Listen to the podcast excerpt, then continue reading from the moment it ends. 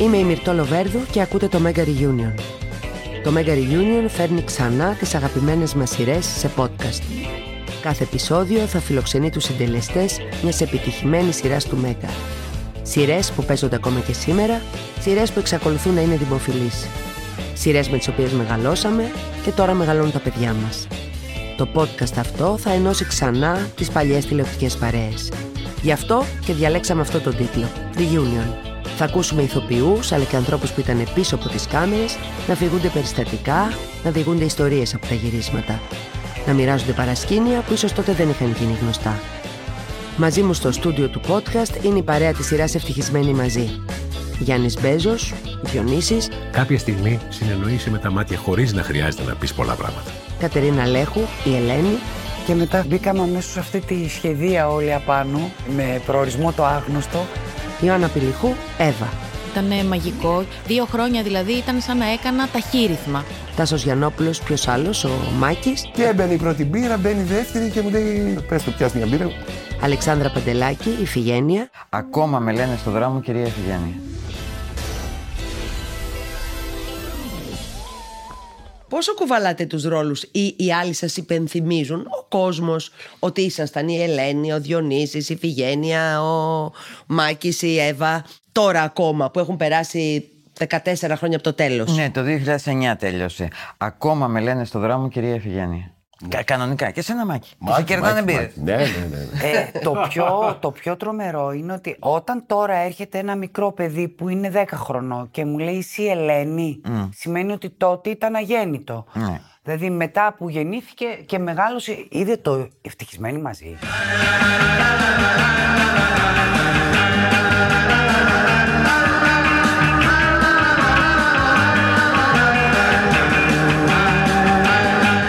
Όλα ξεκίνησαν από εσένα Γιάννη Μπέζο, θέλω να πω η σειρά, η ιδέα, με συνεργασία με τον Μορφωνιό, ενδεχομένως το σκηνοθέτη. Κάναμε τότε μια σειρά άλλη με τον Αντρέα. Το ήρθε και έδεσε με τη Δάφνη, τέλειωνε. Και σε ένα από τα τελευταία γυρίσματα, κάπου πήγα μετά το γύρισμα να φάμε και το είχε ο Αντρέας στο Ισπανικό.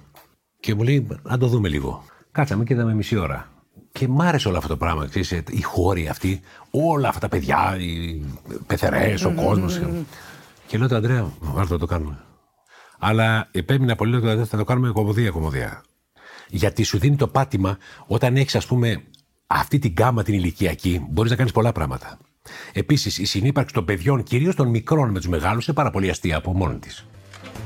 Τι, αυτές τώρα είναι αδερφές μας. Γιατί ρε, μια χαρά κοπέλες είναι. Σπαστικές. Καμιά σχέση με τη μάνα τους. Ορίστε αργήσανε και κουβαλήσαμε εμείς βαλίτσες τους. Σε λίγο θα μας βάλουν να καθαρίζουμε κιόλας. Αν δεν πάρουμε το πάνω χέρι, αλλήμονό μας.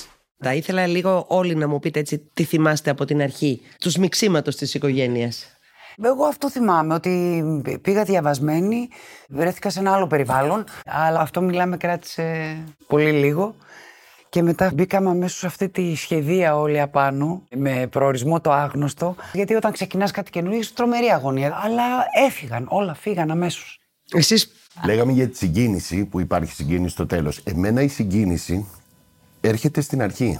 Αν είναι κάτι που μπω μέσα και είναι ωραία, αισθάνομαι καλά και ότι εκεί πέρα θα μπορέσω να ανθίσω και να εκφραστώ, με πιάνει συγκίνηση. Εγώ είχα συγκινηθεί στα πρώτα γυρίσματα. Όταν δω κάτι και λέω, Ωραία, εδώ θα είναι ωραία. Και σε πιάνει αυτή η τέτοια ότι η χαρά, ότι πω, Κάτι πω, γεννιέται. Κάτι γεννιέται, κάτι θα γίνει. Θα μπορέσω να εκφραστώ εδώ πέρα. Αυτό θυμάμαι από τα πρώτα γυρίσματα. Θυμάμαι ότι έβγαινα πολλές φορές από το πλάνο και δεν γνώριζα, με τραβάγανε από εδώ. θυμάμαι ότι είχα το make-up και κάπου είχα αγκαλιάσει τον Γιάννη σε μια σκηνή και φοράγαμε κάτι λευκά της ομάδας του. Και λέει, Όχι, όχι, λέει, θα το... και τον είχα γεμίσει με το μακιγιάζ. Ξέρεις τα πράγματα που δεν, σιγά σιγά τα μάθαινα. Ήταν ε, λίγο. Τρέχουμε τώρα δυνατά, μαρκάρουμε, Μίτσο δώσε πάσα, Μάρκο μη κοιμάσαι, πιάσε μια μπύρα. Εγώ θυμάμαι, κάναμε τα παντρολογήματα του Γκόγκολ στο Τέχνης και είμαστε από πίσω ή πριν ξεκινήσει και μου λέει: Γιάννη, θα κάνω του χρόνου μια σειρά και είναι ένας ρόλος, λέει, για να παίξει ένας φίλος εκεί. Το- Θα το κάνεις; Ναι. Κατευθείαν, χωρίς αμέσως. χωρίς δεύτερη σκέψη. πώς ήταν η πρώτη επαφή με τον Μάκη; Σιγά σιγά μπήκε αυτό και αναπτύχθηκε. Και εγώ δεν, δεν το είχα καταλάβει. Είχα πάρει τα πρώτα τέσσερα επεισόδια.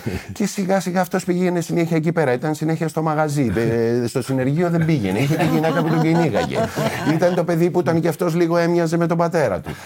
και έμπαινε η πρώτη μπύρα, μπαίνει η δεύτερη και μου λέει: Πες του, πιάσει μια μπύρα.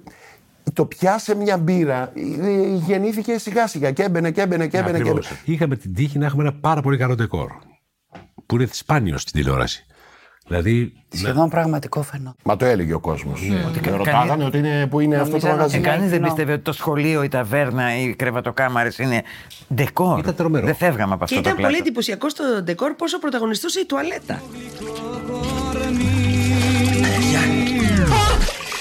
Τι κάνεις εσύ εδώ, είσαι τρελή; Ε, χάλασε το άλλο μπάνιο και είναι παρατέταρτο, άρα θα αργήσουμε. Μου δίνεις το αφρόλουτρο, σε παρακαλώ; Τι λες παιδάκι μου, ποιο αφρόλουτρο; Μπαίνεις έτσι σε ξένο ντους; Ναι, αλλά και εσύ είσαι πόση ώρα εδώ μέσα; Θα χτυπήσεις το κουδούνι του σχολείου και εσύ ακόμα θα λούζεσαι. Ωραία, να βγω να μπεις.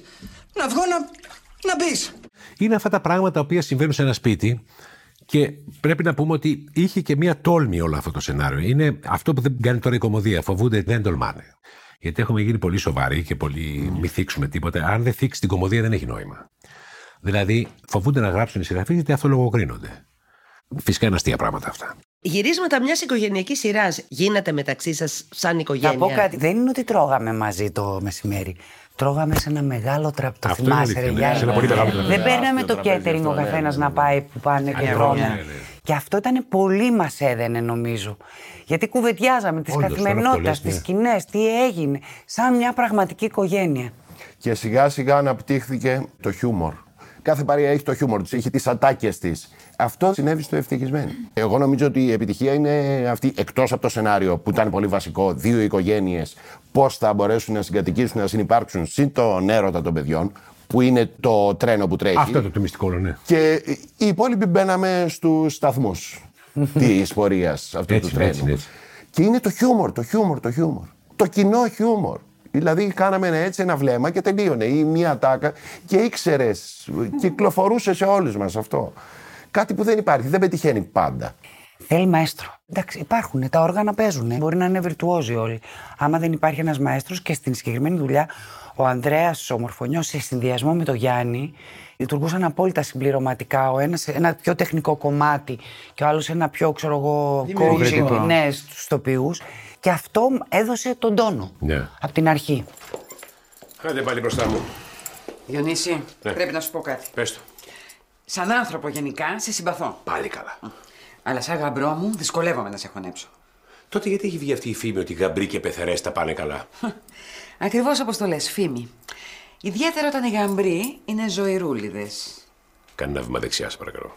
Η πεθερά; Λοιπόν, η πεθερά, εγώ τότε έκανα μία παράσταση το καλοκαίρι, βαριά και σήκωτη, δαιμονισμένη, δαιμονισμένη του Ντοστογεύσκη. Πάνω εκεί λοιπόν στη δυστυχία μου τη μαύρη, έρχεται η ζωή τη Λίνσκι και μου λέει: Θέλει να σε δει ο Γιάννης ο Μπέζος για μια σειρά. Είχα και αγωνία, λέω τώρα θα με δει και που θα με δει. Ούτε μου ερώτησε, ούτε οντισιόν που λένε αυτά. audition? Κάτσε στα πέντε μέτρα και πες ένα Audition. μονόλογο. Και από την πρώτη μέρα κατάλαβα ότι εδώ είναι κάτι το υπέροχο. Είναι κάτι το υπέροχο. Δηλαδή, δύο χρόνια ίσως είναι από τα καλύτερα της ζωής μου. Δύο χρόνια δεν διάβασα εφημερίδα, έχω να σας πω, γιατί πήγαινα το πρωί στις 8 η ώρα στο γύρισμα και ήταν η Αλεξάνδρα Παντελάκη. Α, βέβαια. Λέγε τα νέα. Α, ωραία, σε ακούω λοιπόν, μίλα. Ό,τι θες, Όχι αυτό. πολιτιστικά. Ε, Και μετά σε εξέταζε. Ναι. Ποιες παραστάσει είδε, πώς είναι, με πάλι μηδέν αυτό. Μετά τις εξέταζε. Γιατί γίνεται στο θέατρο, Το είδες Reuters, αυτό, το είδες Reuters. εκείνο. Η κόρη τώρα. Ήταν η Εύα ένα πρόσωπο πρόκλησης μέσα στη σειρά γιατί ήταν το κορίτσι που ερωτεύτηκε το άλλο αγόρι. Καλημέρα, μωρό μου. Τι κάνεις εσύ εδώ, τι κάνεις εσύ εδώ, τι κάνεις εσύ εδώ, τι κάνεις εδώ, τι κάνεις εσύ εδώ, τι κάνεις εσύ εδώ; Δεν παίρνω απάντηση, κάνει ησυχό. Ρε, Εύα, ηρέμησε, πόσες θα φάω ακόμα; Όσε χρειαστεί μέχρι να εξαφανιστείς; Η προσέγγιση θεωρώ ότι ήταν μέσα από τα μάτια του σκηνοθέτη και του Γιάννη ως προς το coaching γιατί εμείς το νιώσαμε πάρα πολύ έντονα αυτό, τα παιδιά και ήταν μαγικό και ξαφνικά μας έλυνε τα άγχη, τις ανασφάλειες, ήταν κάτι που δεν το ξέραμε γιατί δεν ποιο είχαμε τρόπο; ξανακάνει. Μα συμβούλευε αμέτρητες φορές και εντός και εκτός. Έτσι όπως τρώγαμε π.χ. στο τραπέζι όλοι μαζί, σαν οικογένεια, θα μας ανέλυε πράγματα, πώς παίζει την κομμωδία, πώς γίνεται το αστείο. Εγώ πέρασα μία δεύτερη σχολή σε αυτό το γύρισμα. Δύο χρόνια δηλαδή ήταν σαν να έκανα ταχύρυθμα. Οπότε ήταν καταπληκτικό. Και μετά συνειδητοποίησα, άρχισα δηλαδή να αποκωδικοποιώ πράγματα και να ανασύρω πράγματα και από τη δική μου την εφηβεία για να τα φέρω μέσα από το πρίσμα που μας ζητήθηκε. Μας βοήθησε απίστευτα αυτός ο αυτοσχεδιασμός. Ο...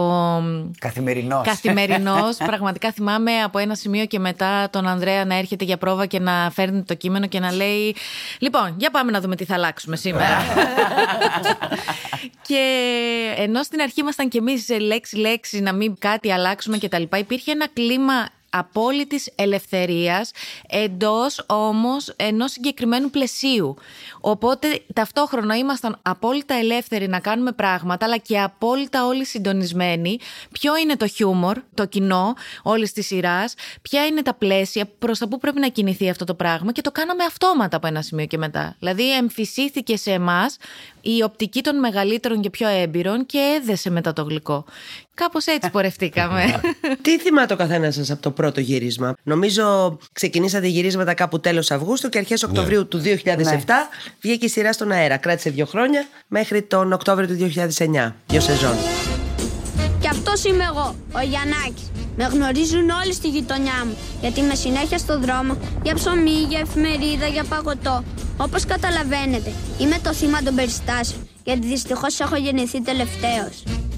Είχε έρθει το μωρό μωρό μας, το μικρούλι, το κουκλάκι, το οποίο ήταν το πιο φοβισμένο από όλα κτλ. Και, και διάβασε ο ένας, διάβασε ο άλλος και του είπαμε τώρα θα διαβάσεις και εσύ. Και βάζει τα κλάματα το παιδί. και λέει Δεν θέλω να διαβάσω. Δεν μπορούσε το παιδί να Λέμε, εμείς χαθήκαμε, θα φύγει το παιδί. ναι. Ο Γιάννης, ο Γιάννης. του λέει Δεν διαβάζει, μην διαβάσεις παιδάκι, δεν διαβάσεις παιδάκι μου, δεν πειράζει, δεν πειράζει. και εγώ έκανα το λάθος ότι πήγα να τον προσεγγίσω. Αχ, το μωρό μου, αχ, το... Δεν θέλει τέτοιο. Ο Γιάννης τον αντιμετώπισε σαν έναν συνάδελφος. Έλα, Σάβα, εδώ, παιδί μου. Τώρα θα κάνουμε τα περίφημα σαβόπλανα. Το- και αυτό σε 5-10 γυρίσματα είχε τόσο πολύ λυθεί και προσαρμοστεί και του άρεσε. Και πότε θα με πάτε πλάνα εμένα. δηλαδή, χάρη στο Γιάννη. Φάτε όμως γιατί θα αργήσουμε, βρε παιδιά. Αυτοί πρέπει να ετοιμάζουν κάτι πάρα πολύ σοβαρό. Έτσι φαίνεται. Ενισχυτική διδασκαλία και μελέτη. Καλέστε να μας πεις σε λίγο ότι θα κάτσει στο κατηχητικό. Έχω ήδη ρωτήσει για τις ώρες. Κάθε Κυριακή πρωί μετά τη λειτουργία. Μάλλον ετοιμάζουν πραξικόπημα. Πρέπει να πάρουμε τα μέτρα μας. Προσευχή δεν θα κάνουμε πρώτα, πατέρα. Οι σκηνές με τα τρία αδέλφια, ας πούμε, τα τρία αγόρια που υπήρχαν, ήταν πιο δύσκολες; Να γυριστούν; Θεωρητικά είναι δύσκολο. Βέβαια και αυτό έχει να κάνει με τη συνεχή τριβή. Δηλαδή είναι άλλος ο βαθμός δυσκολίας στα πρώτα γυρίσματα και άλλος μετά από τα 10 επεισόδια. Κάποια στιγμή συνεννοείσαι με τα μάτια χωρίς να χρειάζεται να πεις πολλά πράγματα. Αυτή θυμάμαι καθόταν κυρίως στις σκηνές που είχαμε στην κουζίνα που τρώγαμε πρωινό. γιατί εκεί μαζευόμαστε όλοι μαζί. Ναι. Και αυτοί είχαν ο καθένας τρει ατάκε και καραδοκούσαν το πρωί. Πώς καραδοκεί η γάτα τον παρπουνοκέφαλο έτσι. Στην πρόβα για, να- για τις προστίκες. Λοιπόν, έλεγα, πες εσύ αυτό, άστα αυτό τώρα, πες το, το άλλο, βάλε και τούτο, βάλε και εκείνο. Ο μικρός δεν του είχα βάλει τίποτα. Και αφού τελειώνει το τσάρμπ, λέει, εγώ. Σου έχω το καλύτερο, του βάζα κάτι. Αυτά τα έλεγε τέλεια. Τέλεια. Τα άλλα Τα εξτραδάκια. έκανε πρόβα στο σπίτι. Τι πρόβα στο σπίτι να κάνεις; Πάει και τελείωσε. Άλλο θέλω να σε ρωτήσω. Ρώτα με ελεύθερο ό,τι θέλεις. Εσένα το πουλί σου είναι μεγάλο ή μικρό; Κοίτα, σύμφωνα με τις τελευταίες μετρήσεις, τι λες, παιδί μου, φάει το φαγητό σου εκεί πέρα. Κάτι απορίες που έχει. Μπα. Κατάλαβα, μικρό είναι. Καταλαβαίνω ότι στο ευτυχισμένοι μαζί αυτοσχεδιάσατε πάρα πολύ και βάζατε ατάκες. Είναι σύνηθες στην ελληνική κομμωδία στην τηλεόραση, να πω, όχι στα, στα άλλα σενάρια, ή είναι κάτι ειδικό που έγινε σε αυτή την οικογενειακή σειρά; Στην κομμωδία, εάν δεν αποσχεδιάζει, δεν έχει νόημα.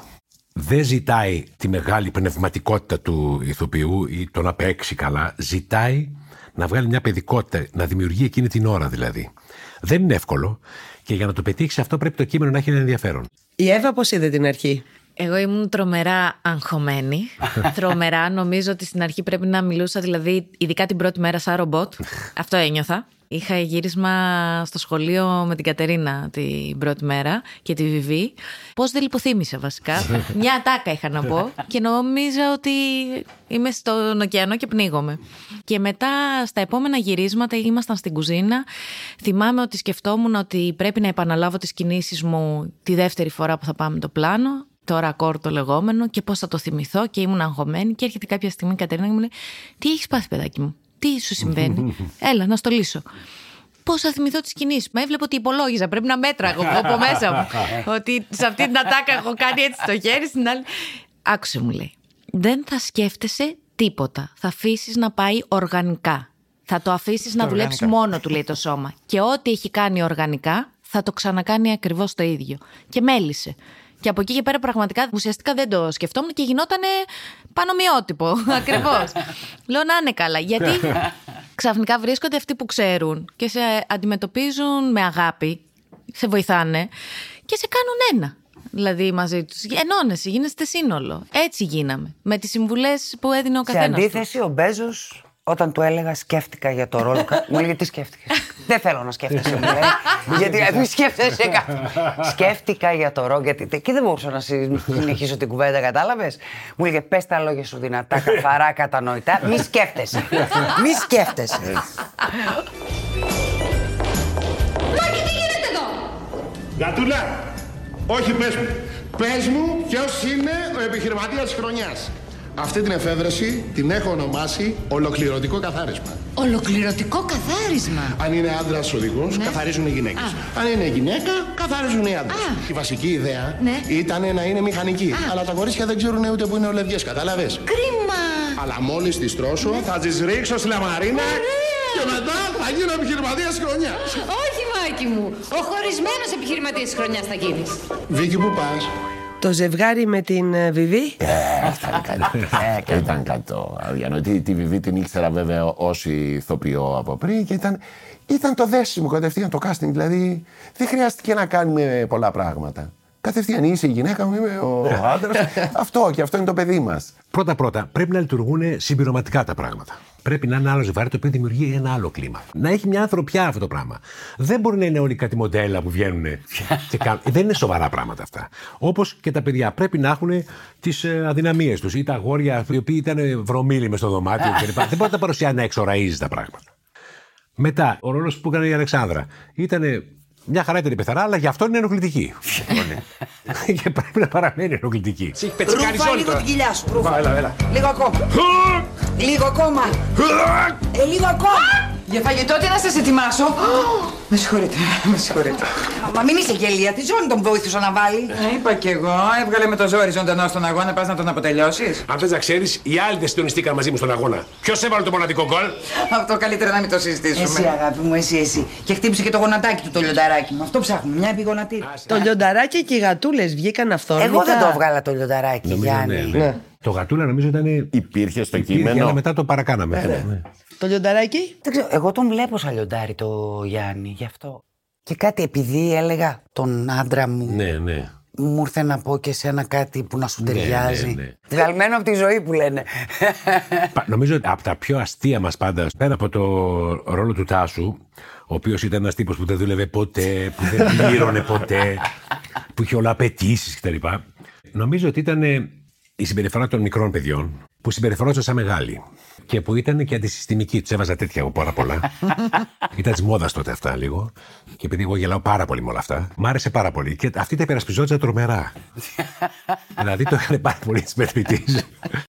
Οι άντρες και οι γυναίκες. Ναι. Χωρίς να είναι ενοχλητικό ή σε αντιπαράθεση, ο μπαμπάς με τους τρεις γιους και η μάνα με τις δύο κόρες ήταν δύο κόσμοι. Το ποδόσφαιρο, λίγο η κουλτούρα. Υπήρχαν κάποιες διαφορές που χωρίς να μ, είναι πολύ έντονες, δημιουργούσαν δύο διαφορετικούς κόσμους που είχε πιο ενδιαφέρον να συνδεθούν έτσι όπως συνδέθηκαν μέσα από το γάμο των Ναι. δύο. Οι Ισπανοί είχαν βάλει πάρα πολύ το θέμα του ποδοσφαίρου. Έτσι, αυτοί υποστηρίζαν την Μπαρσελόνα, ξέρω εγώ, οι άλλοι υποστηρίζαν τη Τη Ρεάλ. Real, Ναι, ναι, ναι, ναι. Εδώ υπήρχε αντιστοιχεία του Ολυμπιακού και του Παναθηναϊκού. Και το στηρίξαμε αυτό αρκετά. Ναι, ναι. Και κάναμε και ένα επεισόδιο ολόκληρο που είχαμε πάει στο Καραϊσκάκι. Κάτω, Ναι. χαλούσε ο κόσμος. Όχι, ρε, τι κάνετε. Παίξε μπάλα, ρε, Άντε, ρε, παίξε μπάλα. άντε, ρε, φτώμα, ρε. Άντε, ρε, αλήτη. Θα μου σπάσει τα δοκάρια. Για κάτσε λίγο. Πώς πάει; Πώς να πάει εδώ; Ε, Πάνω τι γίνεται, εντάξει όλα. Ε, τι να γίνει, σε λείπουν οι φίλοι στην καλά. Θα τις περάσει. Καραγκούνης. Ο Νίλσον για τον Όχι. Λεωνίδη. Όχι. Στο πέναλτι κοντά στην μικρή περιοχή. Όχι. Δεύτερη φορά έχει δυνατό σου το επιχειρεί Νίκο Όχι! Γκολ! Εδώ θα γίνει ο τάμπος σας! Θα πεθάνετε κολόαυροι! Πουλημένε.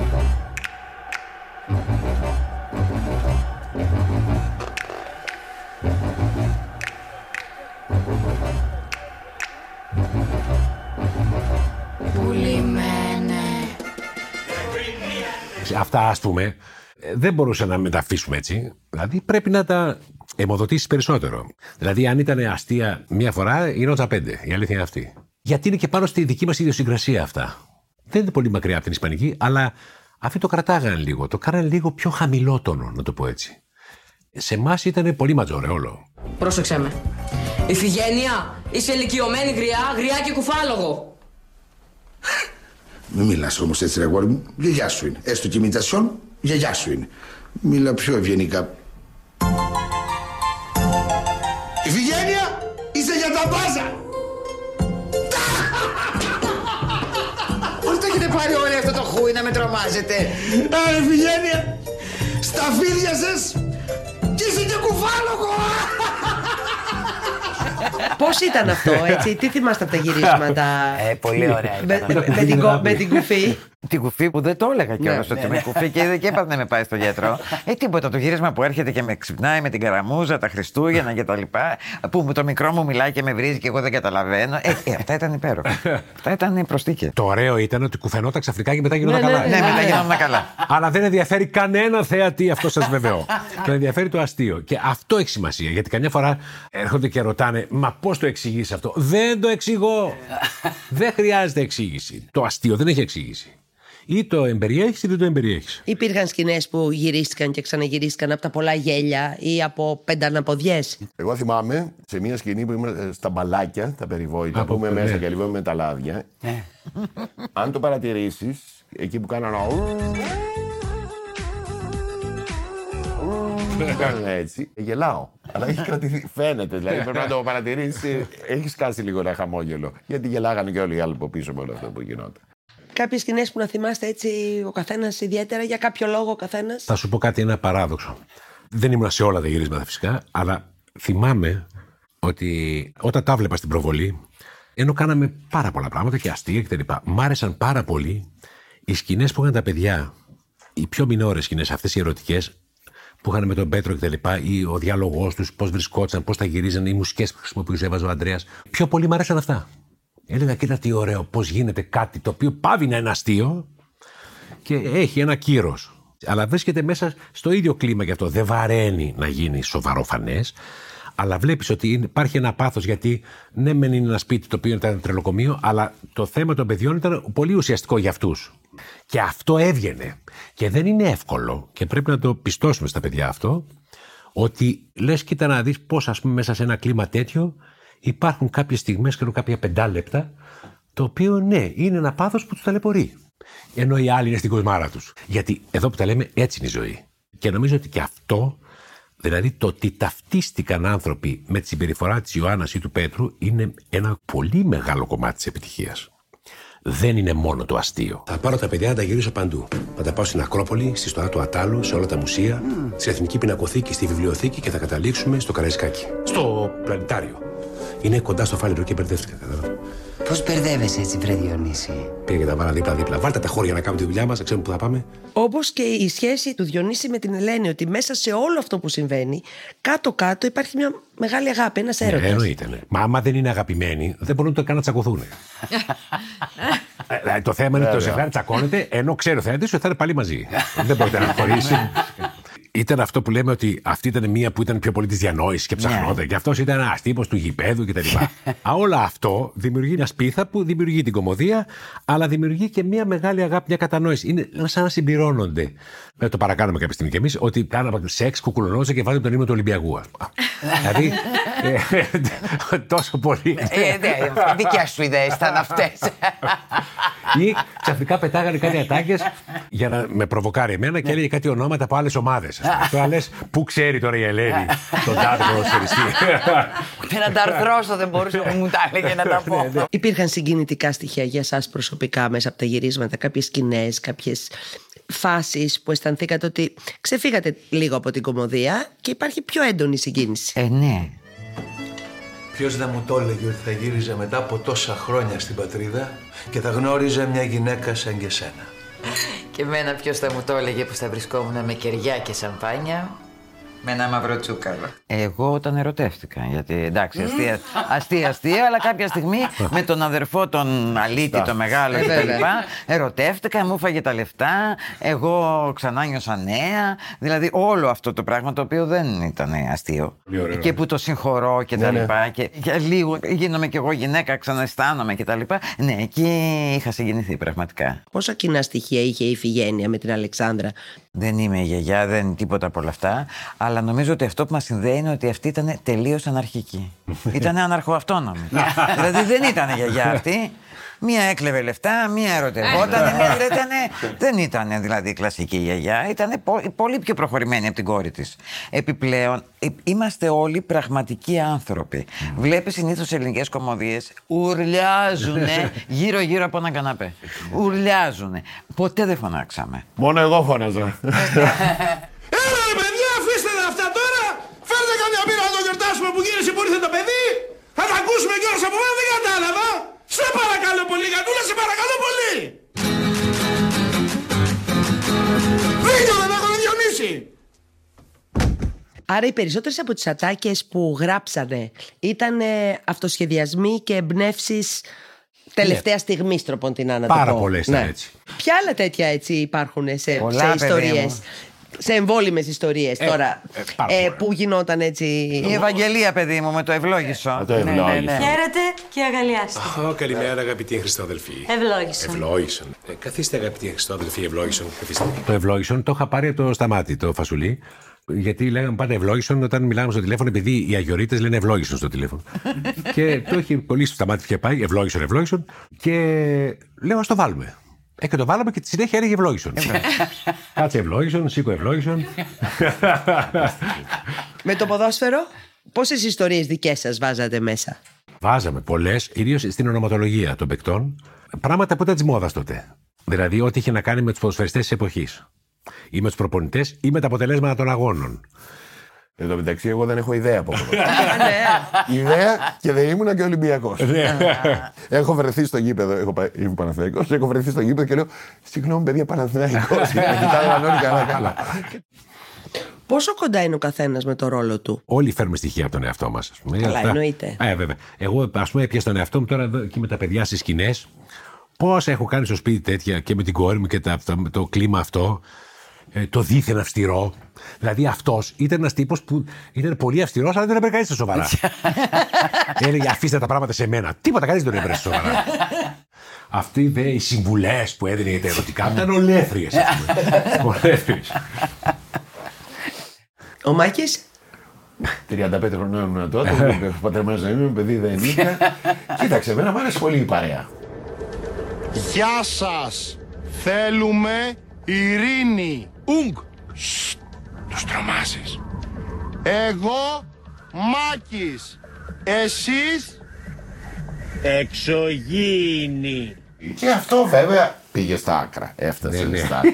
δηλαδή θες πού θα πάει. δηλαδή όταν έγινε, έφτασε πια το ότι βλέπει εξωγήινους, λέω. ναι, ναι, δεν το πίστευα. Λέω, Πού θα πάει ακόμα, τι άλλο. δεν το πίστευα εγώ ο ίδιος ότι είναι τόσο το μυαλό του. τι θα γυρίσουμε τώρα. Κοίταξε να δεις αγόρι μου. Είμαι ο Μάκης ο Κοτσάμπασης. Ο Μάκης ο Κοτσάμπασης που πήρα και πριν. Από το ευτυχισμένοι μαζί. Που έχω το συνεργείο. Που κάνω και προσωπική επιτυχία. Είχε μια σκηνή που μιλούσε αυτός, λέει Θα πάρω τα κανάλια και τα λοιπά. Για κάτι ένα θέμα. Και ήμουν εγώ στον εροχήτυπο, τι είχα πάει. Ναι, ναι, ναι. Και έλεγε αυτό, έπαιρνε το Μέγκα. Α, ναι, ναι, ναι. Ε, βέβαια. ναι, ένα. Ο, ε, ο Μάκης είμαι ο, Ο Κοτσάμπασης. Και του λέγανε οι άλλοι ποιος, ο Μάκης. Από το ευτυχισμένοι μαζί. Πήρα το συνέχεια. και μου πέφτανε μέσα. Και μετά Που λέει, κάνω και Που προσωπική- κάνω προσωπική επιτυχία.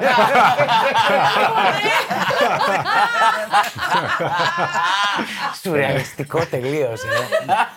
είναι όμως η σειρά που έγινε η προσωπική επιτυχία πραγματικότητα. Για μένα, ναι. Ναι. Ε, η εμένα μου πρώτη. άλλα- Εμένα μου άλλαξε τη ζωή. Δεν είμαι, ή- έκανα θέατρο. Με ήξερε το θεατρικό κοινό. Το... Άρα ήταν και ένα βήμα Ναι, μου άλλαξε τη ζωή. τολμηρό. εμένα. τολμηρό. Ε, την επόμενη μέρα, μετά από μερικές μέρες, με μια εβδομάδα, δύο, τρεις, έβγαινα στον κόσμο και ε, με κοιτάγανε με αυτό. Εξώφυλλα, γελάγανε. φωτογραφίσεις. Ε, συνετε... Έλα μωρέ. Με κοίταζε ο κόσμος και γελάγανε και λέω γιατί γελάνε τώρα; ναι, πραγματικά λέω γιατί γελάει αυτός; Με κοιτάει και γελάει. Αισθανόμουν στην κόμουνα. Ήταν μια άλλη πραγματικότητα ξαφνικά. Ναι. Από τη μια στιγμή στην άλλη, αυτό που λέει ο Τάσος. Βέβαια, μας είχες προειδοποιήσει. Ο Γιάννης μας είχε προειδοποιήσει στα πρώτα γυρίσματα. Και ερχόταν και έλεγε: Ετοιμαστείτε, γιατί αυτό θα κάνει πολύ μεγάλη επιτυχία. Θα πρέπει να το διαχειριστείτε, να είστε όριμοι. Αυτά. Δηλαδή, μας έδινε συμβουλές Ναι. για το πώς να διαχειριστούμε μετά την επιτυχία. Εγώ τον κοιτούσα στην αρχή σαν ούφο. και έλεγα: Ποιο, γιατί θα σας αναγνωρίζει ο κόσμος στο δρόμο; Και ήμουν εμένα. Και θα μου μιλάνε εμένα. Έλα, Παναγία μου. Remake θα κάνατε. Ενώ και σαν ιδέα, δεν λέω πρακτικά. Ε, Είναι σαν να ζεις με τα κόλληβα. σαν να ζεις με τα κόλληβα. Άσε που υπάρχει πάντα ο κίνδυνος. ε, Σίγουρα σε, σε περιμένει ότι θα κάνεις κάτι το οποίο δεν υπάρχει περίπτωση να είναι φάμιλο του παλιού. Το θέμα είναι να είναι καλύτερο. Εάν θες να κάνεις κάτι να ξεπεράσεις το προηγούμενο, πρέπει να κάνεις κάτι τελείως διαφορετικό. ναι. Εμένα μου έχουν πει για όλες τις σειρές να τις κάνουμε, ε, να τις κάνουμε remake. Αυτό σημαίνει ότι δεν έχετε τίποτα καινούριο να πείτε, λέω. Γιατί άμα είχατε κάτι καινούριο να πείτε, δεν θα λέγατε να κάνουμε το τσελάω στα παιδιά. δεν μπορεί. δεν μπορεί. Ή τους απαράδεκτους ή του ευτυχισμένοι μαζί. Δεν γίνονται αυτά τα πράγματα. Δεν είναι σοβαρά πράγματα αυτά. Νομίζω ότι πρέπει να πάμε μπροστά. Αυτά είναι πολύ ωραία να μας ζεσταίνουν, αλλά δεν μπορεί να χαρακτηρίζουν την- το, το σήμερα. Η τηλεθέαση σας απασχολούσε; Βεβαίως. Εμένα με απασχολεί. Το αναφέρω σε αυτή τη σειρά που ο μέσος όρος ήταν πολύ υψηλός και στο νεανικό κοινό ακόμη πιο υψηλός. Ε, Λόγω επειδή έπαιζα εγώ. Ποιο είναι το ένα στοιχείο που κρατάει ο καθένας σας από αυτή τη σειρά; Εγώ η τεράστια ελευθερία που ένιωσα μέσα από το όλο το κλίμα και μέσα από το ρόλο αυτό, η, η τεράστια δυνατότητα να εκφραστώ και μου έδωσε πατήματα συνέχεια. Την απόλυτη χαρά. Όταν δεν είχα γύρισμα, στεναχωριόμουν. Ε, Ήμουνα τρισευτυχισμένη που το έκανα αυτό το πράγμα και το νοσταλγώ. Δεν συμβαίνει. Ιωάννα, εσύ; Κρατάω σίγουρα μέτρητες συμβουλές που άκουσα και τις κρατάω σαν φυλαχτό μέσα μου γιατί με βοήθησαν να εξελιχθώ και να αποκτήσω άλλη οπτική των πραγμάτων. Ήταν μια διανόητη μοναδική ευκαιρία. Ευγνώμων είμαι λοιπόν. Κατερίνα; Αυτό το κλίμα αγάπης και μ, χαλαρότητας που μπορείς πραγματικά να βγάλεις τον καλύτερο εαυτό σου. Αυτό που κρατάω είναι η αίσθηση ότι δουλεύαμε με τους ανθρώπους είναι σαν τους ήξερα χρόνια. Πρέπει να πω όμως ότι δεν είναι μόνο αυτοί που είναι μπροστά, δηλαδή δεν ήταν μόνο εμείς που παίζαμε. Έτσι. Πρέπει να πω ότι το συνεργείο παίζει χωρίς να το καταλαβαίνουμε.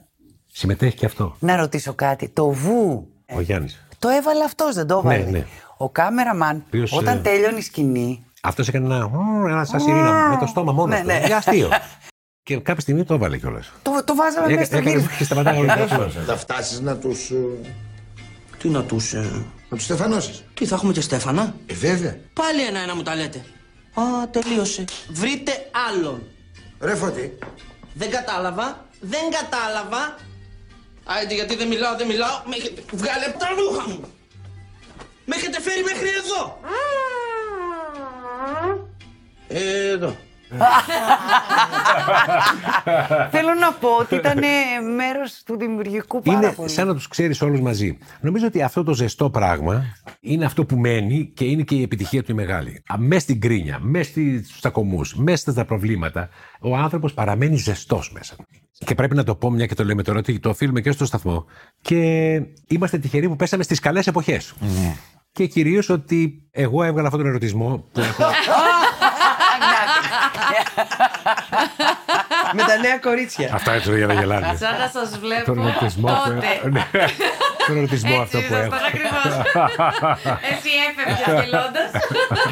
Γι' αυτό και για αυτή την σειρά Mega Reunion που εγγενιάζουμε σήμερα ε, επελέγει για πρώτη, πρώτο podcast το Ευτυχισμένοι μαζί για να δώσει το, τον τόνο. Ελπίζουμε να είναι γούρικο. Να είναι καλό. Γούρικο θα είναι, δεν υπάρχει. Σας ευχαριστώ όλους πάρα πολύ. Εμείς ευχαριστούμε θερμά. Να είστε καλά.